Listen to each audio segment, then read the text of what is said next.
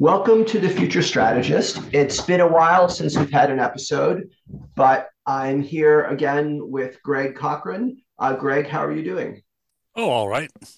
Good, good. So today we're going to uh, talk again about uh, very ancient history. Um, so uh, we're, we're, talking today about the Polynesians and how they might have uh, met the Native Americans. Uh, almost certainly did meet the Native American a little well, bit. Okay, why don't you uh, you know, uh, tell us about your your theories? Oh, they're not mostly mine. Other people have actually gone out and proved this, but uh, well, it's still interesting to talk about. Um, what it is is, you know, we know that the Polynesians uh, ultimately they seem to have been some people who lived in South China. Some of them moved to Taiwan, and in Taiwan, some of them invented a better kind of boat, uh, an outrigger canoe. Uh, which was more stable and you could do a lot more things with it. And then they went on and on and on colonizing either areas that were empty or that had people that were probably hunter gatherers that weren't too competitive with them. So they they colonized the Philippines and the Malaysia uh, and Indonesia, and they and they also you know moved sort of along the north coast of New Guinea and through some islands in the Solomons and then they started moving all over the Pacific and colonized almost every habitable island out in the Pacific. Uh, so they were, you know, tremendous mariners and explorers. Uh, uh, uh but uh, but so one question that's sort of obvious is how far did they go? I mean, for example, did they ever get to the Americas? Uh, and it's not, you know, if they did so, it's not a tremendously bigger voyage than some of the ones they did do. Uh, but uh, it's hard to know. But recently, there's been some, you know, several pieces of evidence that make it pretty clear that there were at least a few visits. And um, so, just so our listeners get some context, the Polynesians, these are modern people. They would be the um, the native Hawaiians and native New Zealanders, and and uh, and they're actually closely related to people in Indonesia and even in some areas of Madagascar. That's how far these people went. They're, they're, those languages are all related, Malayo-Polynesian, uh, but uh, uh, and uh, yeah, they were you know before the uh, when the Europeans started exploring, like in the 1400s, they were the the, the greatest explorers in the world. Like, uh, when did they reach Hawaii? Do we know?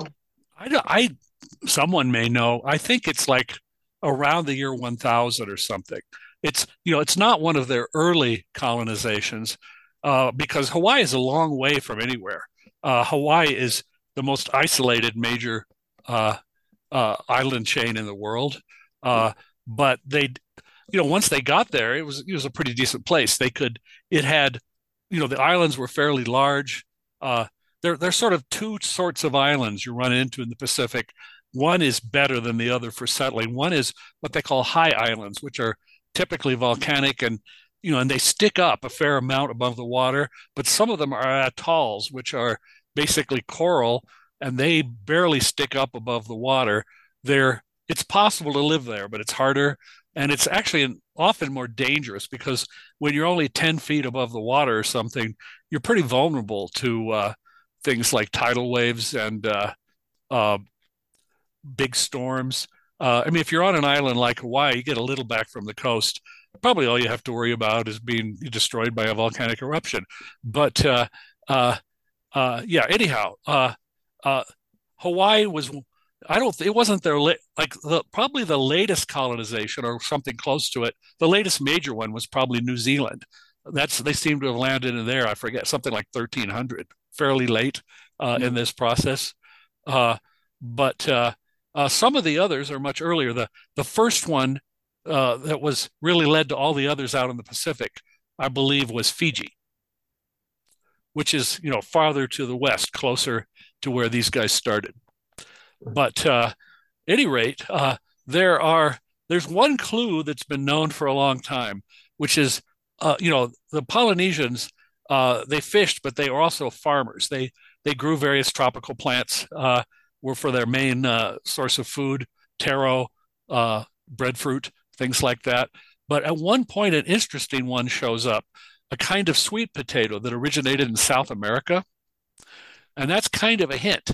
Uh, and not only that, apparently the word they use for that sweet potato is almost exactly the same as the word that some of the uh, uh, guys in Peru used to, to you know, that was very, very similar to their name for the same sweet potato, something like kumara. Mm-hmm. And so for years and years, people have suspected there might have been at least a little bit of contact. Uh, but more recently, uh, the Marquesas are, you know, an island chain which is it's not real close to Hawaii, but it's closer than most, and it's probably it's it's where people think the those who discovered and settled Hawaii came from. And somebody was looking at the genetics of some of the islands islanders on the Marquesas, and what they found was little bits of American Indian ancestry. But the way you see it in the chromosomes actually tells you a lot. See, because it's broken into small pieces, and that means it didn't happen yesterday or anytime soon. You know, gradually over generations, recombinations, breaks. Like, like suppose your mother uh, suppose your father was Polynesian and your mother was an American Indian, then half of your chromosomes would have been entirely Polynesian and the other half would have been entirely American Indian. So it's easy to recognize a first generation person, a first generation cross.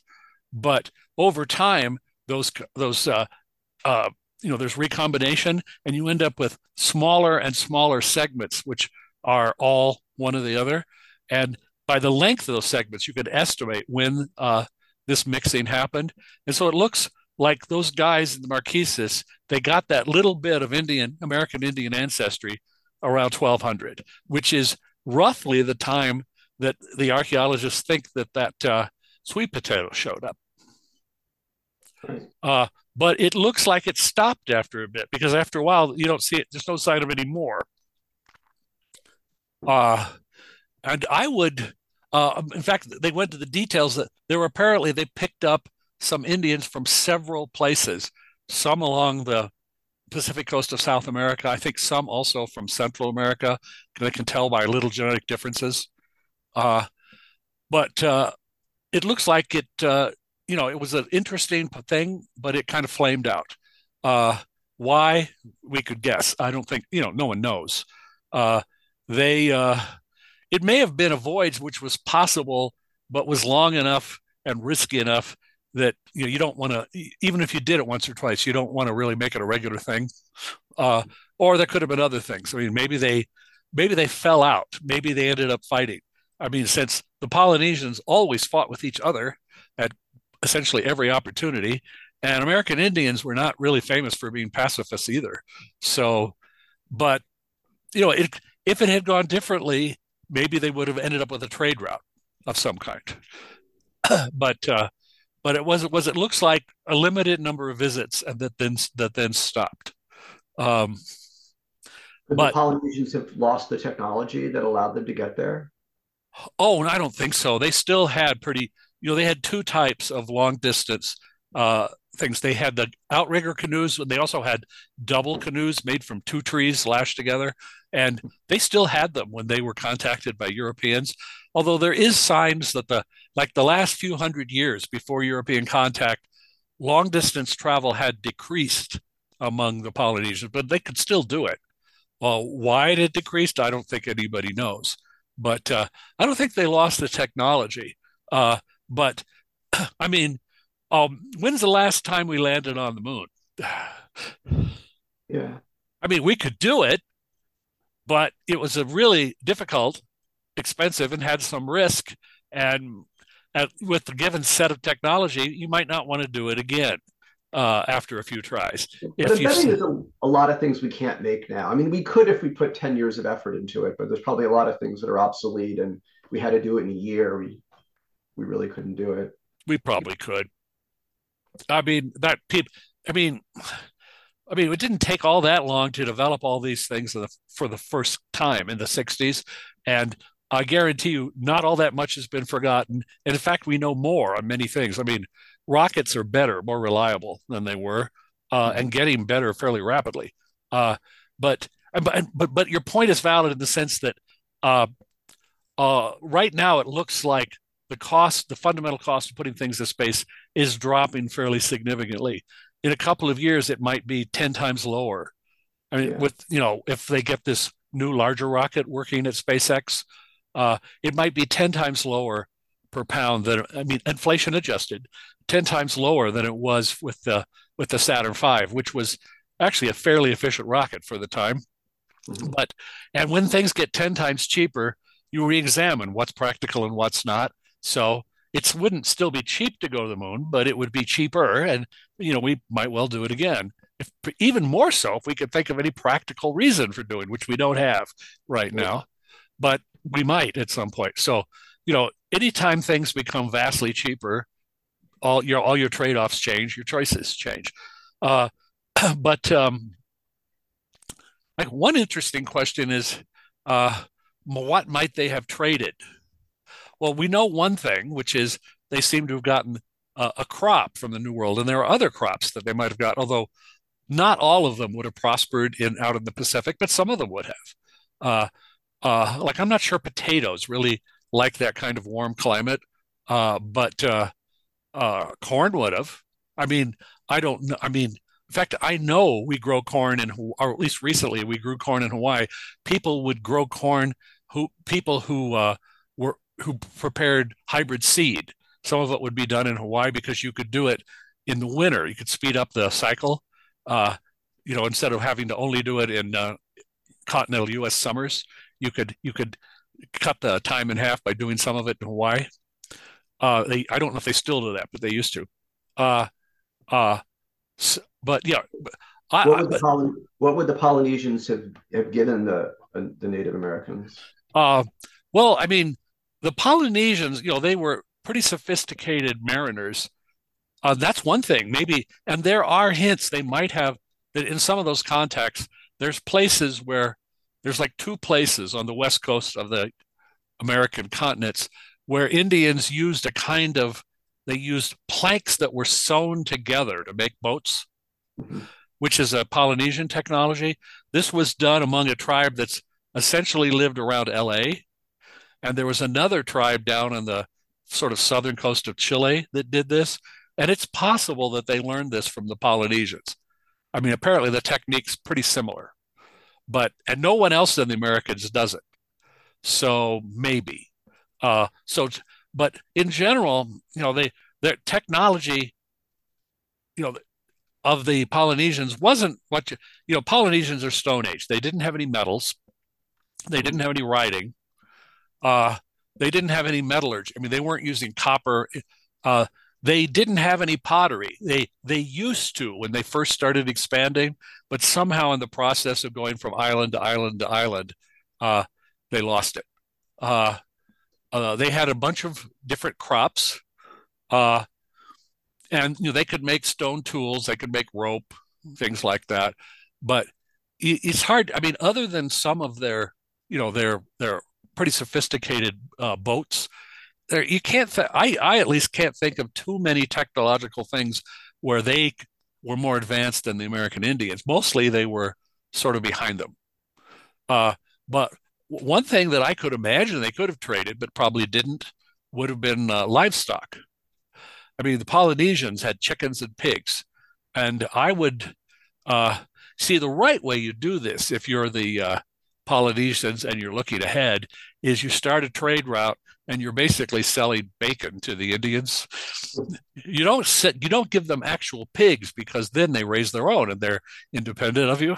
you but just give them male, you just give them male pigs. Yeah, something like that. Uh, uh, I mean, and and I and uh, in return, I mean, what did the uh, what did the uh, Inca, for example, have?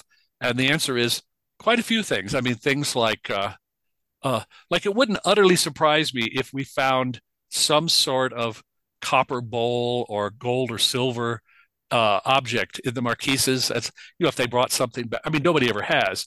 I mean, we'd be talking about a very small number, but it might be found. Uh, uh, because those, I mean, the copper things could be useful. The uh, precious metal things would be more decorative. Uh, mm-hmm. but those could have happened. Uh, also, uh, I said like we know one crop happened. There could have been more, but you know, it all sounds like a kind, you know, like you know, you went over to South America, you touched it with your foot, you said, "I've done it," and then I went home. I'm exaggerating, but I it looks like I'm uh, it just didn't go on very long, and it wasn't. It's like what we did with the moon, basically. Well, yeah, that's what that's that's why uh, that's why I said it. Or another yeah. comparison is, you know, uh, the Vikings visited North America just a little bit. Uh, so they tried a colony on Newfoundland, but it didn't work. Uh, and they continued visits to the mainland of Canada, to Labrador, but they were basically just making short visits to get timber. You know, they really, you know, you can get you know big trees uh, uh, in a visit like that, uh, and and there aren't any in Greenland. You know, this these were guys from the Greenland colony, and that mm-hmm. went on for at least a couple of hundred years, but uh, but it didn't go any farther, as far as we know. Uh, um, so, uh, but it, you know, it could have, but uh, you know, it's you know, it's a, you might call it a false dawn. Uh, things that start, they could have been interesting, but it didn't really happen. Uh, oh, like speaking of space travel, uh, Robert Heinlein wrote a series of books uh, and stories called a Future History series, and he had and he he put out a timeline for it, so so all these stories fit in this timeline, uh, and it uh, a timeline which he like wrote in the 40s. And one of the interesting things in that timeline is space travel starts in something like the 1960s, and there's a certain amount of it, and then it stops for many years. And the reason given in the notes is originally it's very expensive. It's done for military and propaganda purposes, and then whenever those you know aren't really active, it stops. You know, like 30, 40, 50 years later, it restarts because technology has changed and there's actually a chance of making some money out of it. That's really impressive. That's an impressive prediction. That's, I mean, you know, in in between being nutty as a fruitcake, Heinlein could be really insightful. Uh, uh, and actually, particularly in the early years, he was insightful more often than he was nutty as a fruitcake. But that's it's pretty good for it's a pretty good projection for 42. Yeah, it is for the for the Polynesians. So they they were better than the Europeans at the time at at, at ship travel. Uh, uh, I mean, yes and no. I, I mean, the European ships were bigger, and you know, and there were, uh, and and people carried lots of cargo. I mean, that had been going back to a long time, back to, I mean, in Roman times, uh, shipping was very important. It happened all the time. Ship people were shipping around the Mediterranean, but the Mediterranean, if you stick to the summer, which is usually what they did, it doesn't have many storms. It's a relatively easy and safe place. And also, although you do, if you know, and some of the time you will cross open ocean and get out of sight of land, you don't have to do it for very long. It's not nearly as big as the Pacific. So there were people there was lots of traffic, say between Egypt and Rome, where they were bringing Egyptian grain to Rome, and they had large ships that carried like oh 50 you know more than a thousand tons of grain. And it was important because it was the only really cheap way of long distance travel. But people didn't go exploring partly because i would guess because the atlantic is a lot stormier than the mediterranean. When you start going out in the atlantic particularly if you go very far it's getting riskier. You need better ships. Uh, so if you're talking about ships that could carry lots of cargo and stuff, Europeans had had those longer than the. Uh, but it turns out if, um, you know, uh, I mean, and, and one thing is there was sort of a tradition of discovering new islands uh, among the Polynesians, and uh, and then from those islands you would go and settle get more islands. Uh, and that didn't really hadn't really been happening. I mean like the islands that people had discovered uh, off off uh, europe and africa uh, i mean there are small ones. I mean there are you know the you know those had been settled a very long you know little islands near like the hebrides uh, uh, orkneys uh, those have been settled a long long time ago. I mean like one of the rules about this if you can see the island people will probably settle it but the Polynesians are probably the first guys who started going way past the side of land. Uh, I mean, like their very first jump where they really get out of the Pacific Uh, like you know, they were going and settling some parts of the Solomon Islands. There were already people who lived in the Solomon Islands, but there were some niches available for colonization, and they went through them. But the Solomon Islands, uh, you could always see the next one. They're not that far apart, and they also have some mountains on them, which make them more visible. But after they got to the last one, the original settlers were people sort of like Australian Aborigines a long time ago. They stopped. So they settled those islands, but then they sort of sat in the same place for 40,000 years. But the Polynesians went through them, then they got to the end, and then they jumped. Their first next settlement is 200 miles out. No, and it's you know it's no way to see it. Uh, how why did they do that? How did they do that? Uh, again, I don't know. I think the reasonable guess is the intermediate step that that takes you in that direction is you start doing some deep sea fishing. You you, you need a reason to go out deeper, and if there's if you can say catch tuna or something, you know that might be a reason. And then once you're used to going out 100 miles, yeah, once in a while you might go out 200 miles and say, "Hey, interesting. Here's a new place to settle." And it's now practical because you guys are good enough sailors. You could make that jump. but uh, I mean, what are the places that people settled out in the Atlantic? They settled Iceland and Greenland, although that's pretty late. I mean, the Greenland colony was founded around 1000 AD. Uh, but uh, for example, the Azores, they're about a third of the way across the Atlantic. And in classical times, it doesn't look like anybody discovered them. Uh, like no no Roman or Greek ships, as far as we know, just went out into the Atlantic. In fact, l- let me tell you, there's one problem the Greeks had that the Polynesians did and Columbus did not have. See, the Greeks, after a bit, knew the world was round and knew how big it was. so when Columbus was proposing, you know, he was talking sailing to East Asia, and he had come up with the, perhaps the most inaccurate estimate of the size of the Earth ever done. And why? Because he wanted it to be that, that way. I mean, so he thought that, you know, the whole distance from Europe to China sailing west would be about 3,000 miles. Why? Because he shopped around and looked at every estimate that had ever been calculated and found the dumbest one that had ever been done for which so the earth was only about 14,000 miles around instead of 25. I mean, the Greeks knew to within a percent. And and by the way, a lot of educated people in Europe in Columbus's time also knew that. And they said, yeah, sure, you can probably sail over to China, but it's 10,000 miles. Uh, you can't c- carry enough supplies to make it. And if you did, you wouldn't make any money if you survived. They were absolutely right. The thing they didn't know is that there were two other quite interesting continents in between. Now, a little bit before Columbus, again, the ships were getting better. Uh, part of it was people started building ships that could go, for example, around England in the North Sea, ship from there to Scandinavia and stuff. And that area that the you know the weather is rough enough, you basically have to build a better ship.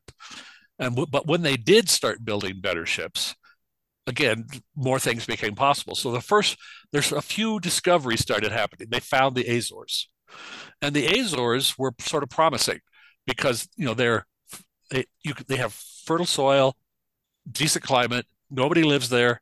Free land. You know, uh, the Portuguese found it, and you know, for them it was a quite a you know a pretty nice win. Uh, there are a few. There were some islands off Africa. The Canary Islands had been known by the Romans, and they traded with them some, but people forgot. I mean, I don't think they traded with them a lot. People got out of the habit, people forgot they were there. But they were rediscovered by, I think, the Spanish or possibly the Portuguese. There's also a couple of islands near them that had never been inhabited, like Madeira, and that was discovered, I believe, by the I think by the Portuguese. It might have been the Spanish. You know, they're going back and forth on this, but uh, uh, but some of it is the Polynesians. They always thought there was a reasonable chance there'd be another island if, within their reach, and so they kept doing it. Now, why they went off on these explorations, uh, again, nobody knows. Some of it might have been, look, the island's getting crowded. Let's see if we can find a new place. Another thing, which is pretty surely happens some of the time, is we're losing a war. And when the other guys win, they're going to kill every single one of us. Uh, but if we build a few big ships, you know, somebody says like there was a story once or a hint of something off in that direction. Let's let's try it. It's no worse than staying. So some of it may have been refugees, uh, and probably was some of the time. Well, in that case, you could always go to another island that you know is inhabited and hope they'll take you as a refugee. I don't think uh, that might have happened once in a while, but I think that would have been pretty risky. These islands get full. It doesn't take very long. Like, suppose you have a nice island with some farmable land. After a while, you got people farming all of it. What is their reaction if somebody says, "Hey, would you, you want to take us in?" They'd probably say, "No." Mm-hmm. I mean, if it means one more of you, it's one less of us, roughly speaking, in a Malthus. Although, you know, they weren't perfectly Malthusian because, uh, and this is another interesting thing. This is sort of a similarity between the Amerindian civilizations and the Polynesians. Uh, it is also why why this uh, contact didn't turn into a huge disaster. I don't think either of them had a whole lot of serious communicable diseases. Uh, and you know, the reason for the Amerindians is they're moving into an uninhabited continent and they went through the Arctic to get there, so, you know, which in small groups, you're probably not going to carry very much with you. And there's nothing locally that's really adapted to attack humans or anything very similar. And uh, I don't, I mean, uh, they weren't disease free, but they had a lot less than people in Africa and Europe and Asia. Uh, which is one reason they were so vulnerable when you know when real communication starts with Columbus and so forth. But the Polynesians probably had just as little. No, not for quite as long. I mean, the, the Amer- Amerindians have probably been there for twelve or fifteen thousand years. The Polynesian, col- you know, the colonizing the Pacific with the by the Polynesians is relatively recent. I mean, as I said, like the, when they got to Hawaii, it might have been a thousand A.D. Uh, uh, but um, so the last colonizations are in that sort of period.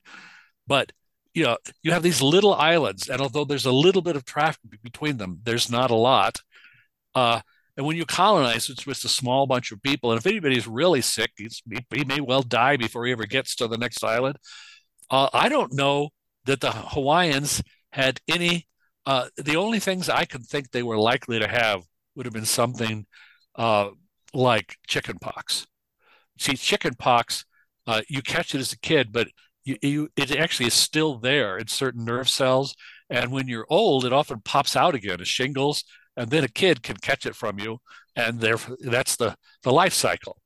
But see this means it can continue to exist in a small group because it can hide for 40 years. Most things can't. So like measles uh, apparently takes a fairly large number of people in close proximity because it bur- it burns through them and then everybody's immune. You need new unexposed people and you need a fairly large population for that. By fairly large, I've heard people say you, it looks like you need half a million people fairly close together to uh, keep measles going. So the number of diseases floating around in in you know in Polynesia and the Pacific is probably close to zero. And it's also fairly similar for the American Indians. So they were two peoples who in this world who, if they met, it wasn't immediately going to be a disaster. I mean, if Europeans or the Chinese or Africans had visited the New World, it was bound to turn into a disaster almost immediately. Although Even, not with the not with the Vikings, though, right? When they first visited. they, uh, I would say it came close. Uh, I mean, for example, but yeah, it's because I mean the total size of the Viking population in Greenland was like a maximum of four thousand. They only had one ship a year coming from Europe. Uh, you know, you can you're not going to have a lot of circulating things, but they did once in a while. If the timing had been just wrong, the Indians could have been in deep trouble. There was a time in which, like, I'm I'm pretty sure smallpox got there at least once or twice. To uh, if it had been the same year that they were trying the green, you know, the colony in Newfoundland, they might have wiped out half the Indians in, in the Americas. Because if smallpox had landed anywhere, it spreads real easy. But uh, but it didn't quite happen. So, but you know, you call that, you know, you, you got to the other side and you touch the you touch the continent with your toe and then went back. But uh, but there was clearly at least a little more contact than that. Uh, that uh, I mean, not a huge amount, but uh, but but the thing is, we know that neither side really had a lot of diseases to spread. So I mean, like, would they have gotten along? And I said, that I can't tell you, although I, I wouldn't be surprised if they ended up fighting over something. Although I also wouldn't be totally surprised if they had figured out a way to make a trade relationship. You know, both are possible, but at least they wouldn't. It's very unlikely they would have given each other huge epidemics. So that makes this contact much safer than contacts with the older, bigger parts of the world. Um, uh, I mean, if they had done, you know, like what would happen if they'd gotten a, you know, a trade relationship that worked fairly long? I said, you would have had a, several new crops and things would have shown up in the Americas, although that might not have been as important because the American Indians already had a lot of crops, but the uh, but more would have gone the other way. Uh, but but the other thing the American Indians would have got would be pigs and chickens. And by the way, there is some people who think that the chickens you see in Chile might be descended from uh, uh, Polynesian chickens, but it doesn't look like the genetics worked out when people looked at it. So, although I'm not absolutely sure they shouldn't look at it one more time just to be because the techniques have been improving. Mm-hmm. Uh, but uh, uh, I mean, so you know, it would have probably been kind of a boon for both sides. Uh, you know, one of the more lasting advantages you can get from one of these contacts is you come up with new crops or domestic animals. You know, like gold. I mean, gold doesn't really make you any richer, but this fund things like that fundamentally improve your agriculture. I mean, Europe got a lot richer from the potato than it ever did from gold and silver the Spanish brought back. Uh, in fact, all of Eurasia did. I mean, they were. It wasn't that long before they were growing corn in China and Africa too. All of the old world, but uh, but you know, but things could be marginal. I mean, like let's suppose they had a trading relationship and they were starting to do it a little, and then you know they send off three canoes and they happen to run into bad weather and every one of them is you know is never seen again. Uh, you can only you know you can only absorb so much risk, and some of it depends upon how incredibly valuable the uh, what whatever you're trading is. So, for example, in the early days of uh, exploring the New World, the chance that a ship would not get back, say from Cuba or something, it might have been 15%. Like that's that's that's not a very comfortable risk. Yeah. Uh, but you know, with the Spanish, they were saying, well, we are finding, you know, lots of islands with people that are easy to conquer. Some of them have gold, and then we really, uh, we we find the killer app. We conquer the Aztec Empire, you know, and, and make a fortune on it. It's enough to pay for a lot of lost ships. Uh, the other thing is that when the Europeans were exploring the New World, they were getting better at it. I mean, they were built making maps, they were understanding the currents and stuff better. It you you can get better with time, uh, pretty rapidly actually. So, I mean, I think by the 1750, your chance of dying when you cross the Atlantic was only 10%. I mean, and that's if you're a paid passenger. Uh, uh, uh, it's interesting contrast. People say, well, the chance of a slave dying when they were taken from Africa was, you know, after they were on the ship was about 15%. I said, yeah, because if you were on a comfortable ship, it would be only 10%. I mean, uh, you know, all the early colonists, people like uh, Puritans and Pilgrims and, you know, the guys in Jamestown, they were taking pretty significant risks just coming over in the first place. Uh, now, there were possible benefits, but uh, now uh, I would bet that the Pacific is actually probably a little easier to deal with than parts of the North Atlantic. But you know, you get into a typhoon, and they happen, and you know there are it's perfect. There are plenty of ways to to lose lose those uh, for the Polynesians for those voyages to go bad. Uh, you know, even though you know they're pretty good at what they do, uh, but uh, uh, I mean, you can probably think of the economics of it. Whatever you're gaining, is it worth losing every tenth uh, crew and ship?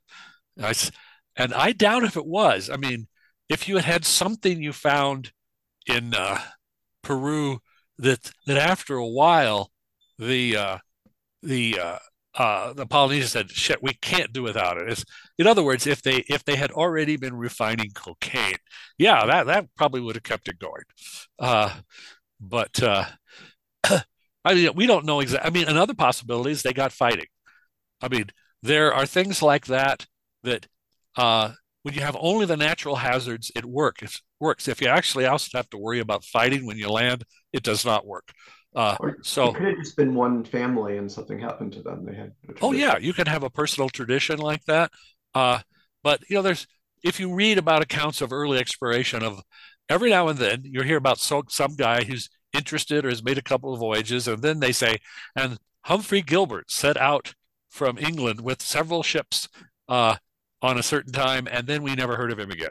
Uh, and they're pretty sure that it, there were, I think, there were other ships in the in the group that survived, and they said, "Yeah, it was that storm we went through. He, he, you know, we lost the ship. It happens." Uh, uh, but you know, the Polynesians, they knew a lot. I mean, they could basically fit. No, they didn't know any mathematics, but they could figure out their latitude by looking at stars. You could tell how far north or south they were.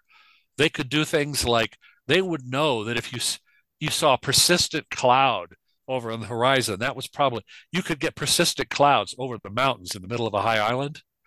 Uh, sometimes, like with with with Hawaii, you had really high mountains, and some of them were active volcanoes. You could some when they were active, they must have acted, you know, like a lighthouse. You could have seen them 150 miles away, the glow on the horizon.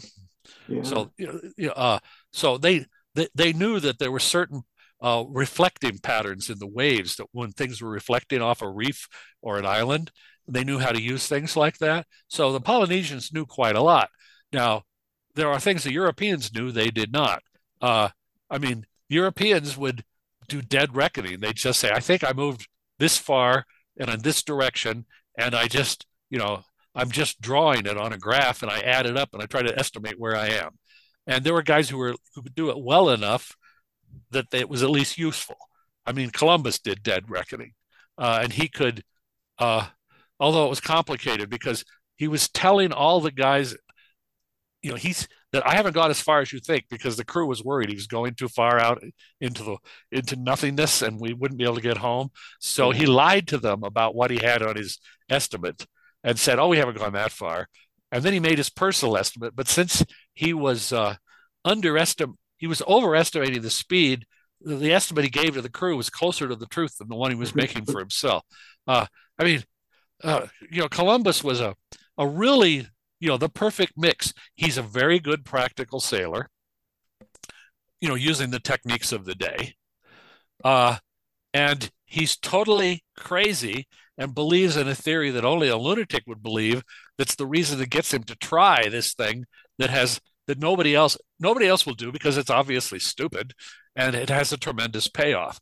Now, you could have had a rational person do this, but he would have been thinking something different. He would have been saying, maybe we'll find some more islands.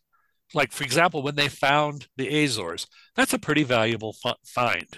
It's like we found a small, fertile, uninhabited province. You know, that's worth quite a bit uh, it's a reasonable. I said if they'd found another set of islands like the Azores, that would have been a pretty decent win. But it's harder to sell, see, because finding a connection to China, you know, you could have made huge amounts of money with it if if if it could easily be done. You know, you know, one of the major international trades of the day was in things, you know, China and Southeast Asia was things like spices and silk and so forth. And they were all very expensive because they went on long-winded routes, you know, through Asia and through the Indian Ocean and so forth.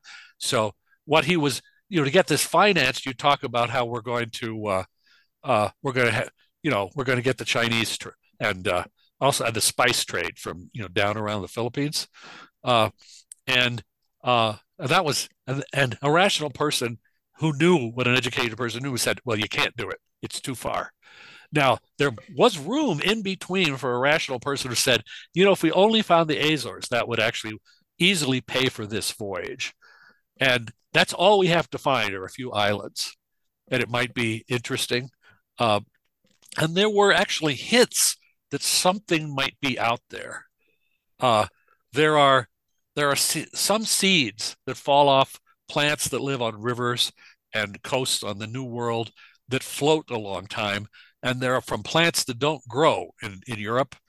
Uh, and so you'll get these weird uh, uh, seeds washing up on the shores of places like England and France and even more in the Azores. They call them sea beans. Mm-hmm. And they came from somewhere. Uh, well, also, you would occasionally get something like uh, a waterlogged, you know, a, a, log, a tree that had fallen and it's been swept out to sea. And they might be a kind of wood that nobody had ever seen, like, you know, mahogany or something like that. Uh, so there was a little bit of hints. And if you had known everything, you would have, I mean, you would have said, oh, by the way, since I have read all the Norse sagas, they talk about landing uh, in this new continent. But I don't think Columbus had ever heard of those, uh, uh, at least not very directly. If he had, he wasn't going in the area they were talking about. That would have been, then he would have been going, aiming pretty far north, uh, but which he did not do. Uh, there was an interesting thing recently. There was uh, a history of the world written in when was it 1380 by some italian monk that was in somebody's collection and apparently no one had ever read it uh, and but somebody i think at yale they got a, they got the only copy and there was a classics class and they translated it for uh, you know just as an exercise in medieval latin.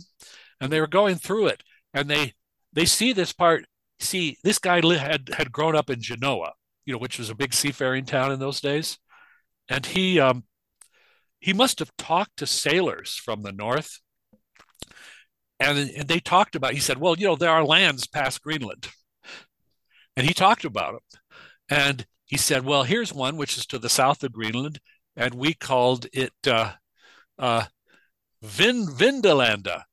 Which is Italian for Vinland. And there's this other one, which is a little far across where there are big trees. That's Markalanda, which is Markland. That's what it's called. That's what the Greenlanders called them. And they knew about it. But it was one of those things, you know, there are things that someone in the civilized world knows, but somehow they're not generally known. And uh, apparently, you know, illiterate practical sailors who talk to each other, at least a few of them said, oh, yeah, there's some stuff west of Greenland but it wasn't. This is the only book of the time that it, that we know of that it was ever written down. I wonder. We we've talked before about UFOs. I wonder if it was kind of like that, where you know, like the equivalent of pilots saying, "Yeah, there's these strange stuff. Everyone sees them, but of course, if we tell the big shots, they think we're crazy."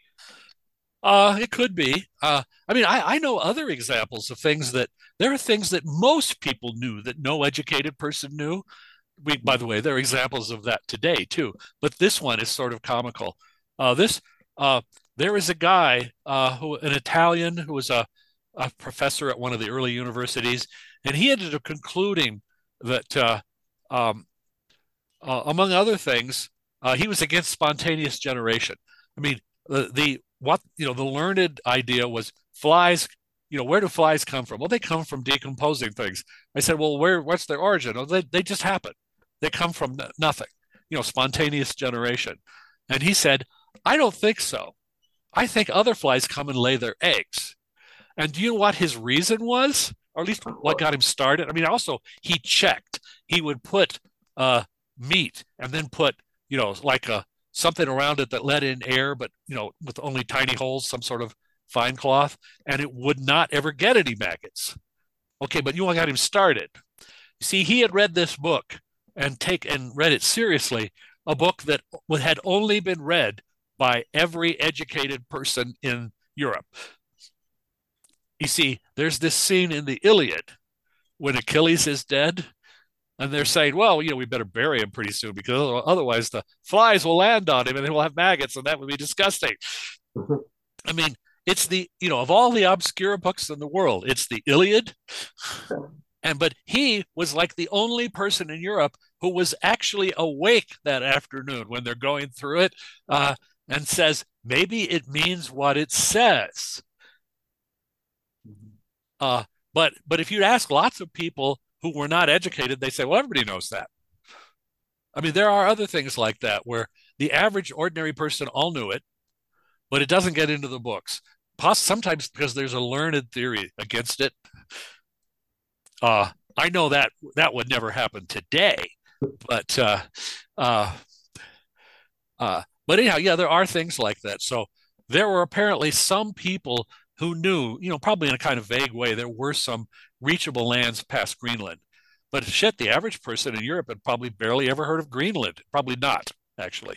But so, and and the other thing is things get lost. Like here, this was a chance for this to to get into the the stream of written knowledge, except apparently this copy of this guy's history of the world was kept in somebody's collection and then somebody else stole it and then it was in the basement and nobody ever read it or if they did they didn't do anything with whatever maybe they didn't read that page maybe they fell asleep before they got to the back of it uh, the uh, i think there were probably there are well again we know other things like that uh, you know there was the the story of the fft you know extremely powerful and useful algorithm for uh, dealing with data that only became generally known in 1966. This is the fast Fourier transform. Yeah, the fast Fourier transform, but it was invented by Gauss. I mean, by, uh, assuming that Archimedes didn't do it, we we still that, but it was invented by Gauss in eight and used by him in 1803.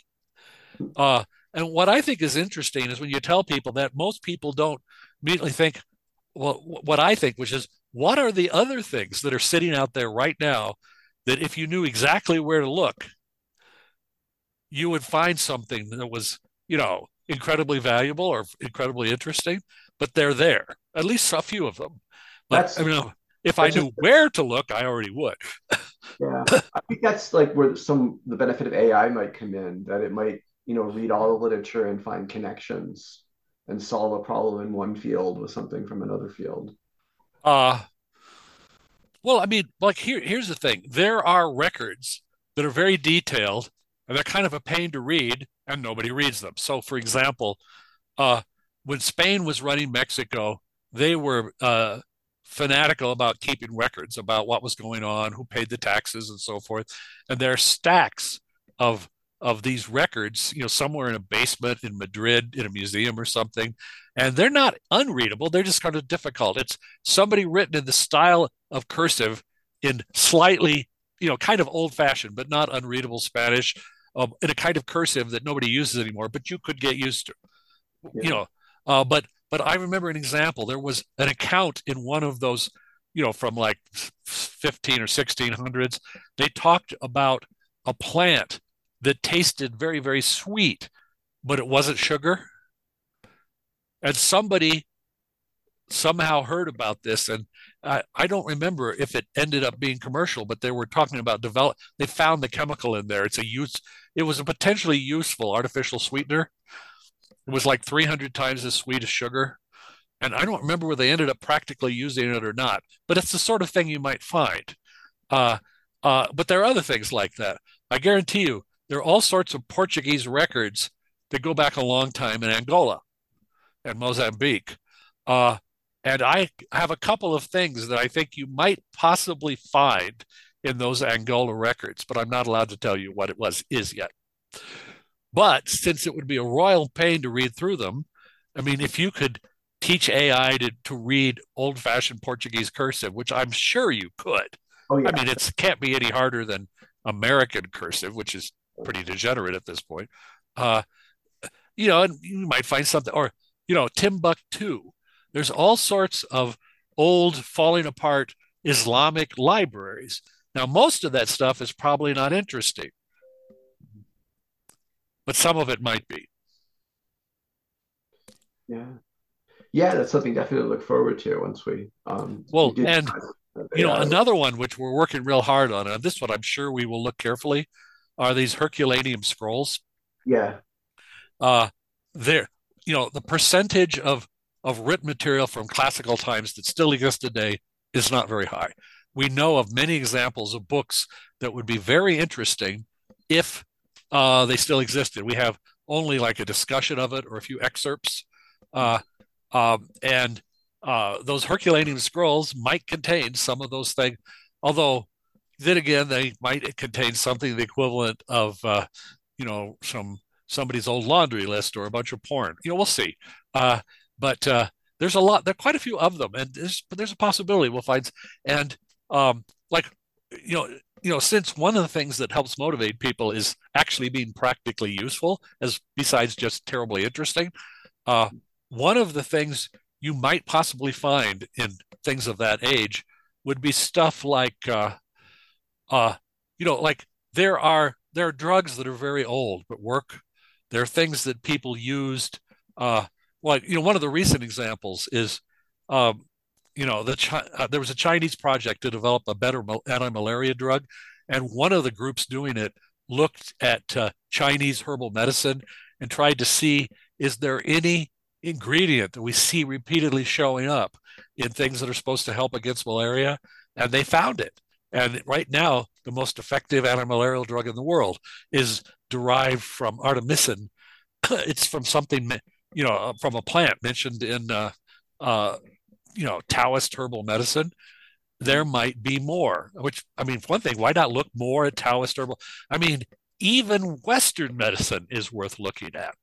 I mean, you know, even though most of it was nonsense, a few parts of it were not. There might be a few more. Uh, but uh, I mean, we have found things from uh, you know fairly primitive peoples, and but sometimes there's a particular substance, a particular plant, a particular thing, and uh, well, I mean, quinine. You know, quinine was used by uh, American Indians, although not against malaria, partly because they didn't have any malaria. What people used it for was to inhibit shivering. Like you're on, you're on, you're on a, you, you have to go out. It's bad weather, but you, you want to decrease your shivering. That's what they did with it. And then after the Spanish conquered Peru, uh, there were Jesuits who were, they had this idea. They thought there might be some good things to learn from looking at the useful things found in the local plants and stuff. And they heard about how this substance that from this plant would to stop shivering. And since people shiver when they had malaria, they made this totally wrong and totally useful conclusion that it might help against malaria. And it does, but not because it inhibits shivering. It's a complete coincidence. Uh, the only thing that the previous Indian experience could tell you was it's not terribly dangerous to eat a small quantity of it, which is, you know, useful to know. But then they tried it and boom, it treats malaria pretty well. Uh, and so for a long time, the Jesuits had a monopoly of the only useful drug against malaria, which meant, for example, when Oliver Cromwell died, he just said, I just better die because I certainly can't risk taking anything that the Jesuits would give me. um, any rate, but uh, uh, yeah. Anyhow, we might call this thing between the Polynesians and the Amerindians kind of a false dawn, but it did have a little bit of consequences. It, you know, the main one we know is a little bit of genetics got tra- transferred over and a new crop, and maybe a little bit of of uh, seafaring technology in the other direction. Uh, so I think what was it? I'm trying to remember the name of the I think it's the Chumash. You know, they were a tribe that basically lived in what is now Los Angeles. And there's still a few of them around. Uh, but they don't actually I think they just go out down to the dealer and buy a boat now like everybody else. okay.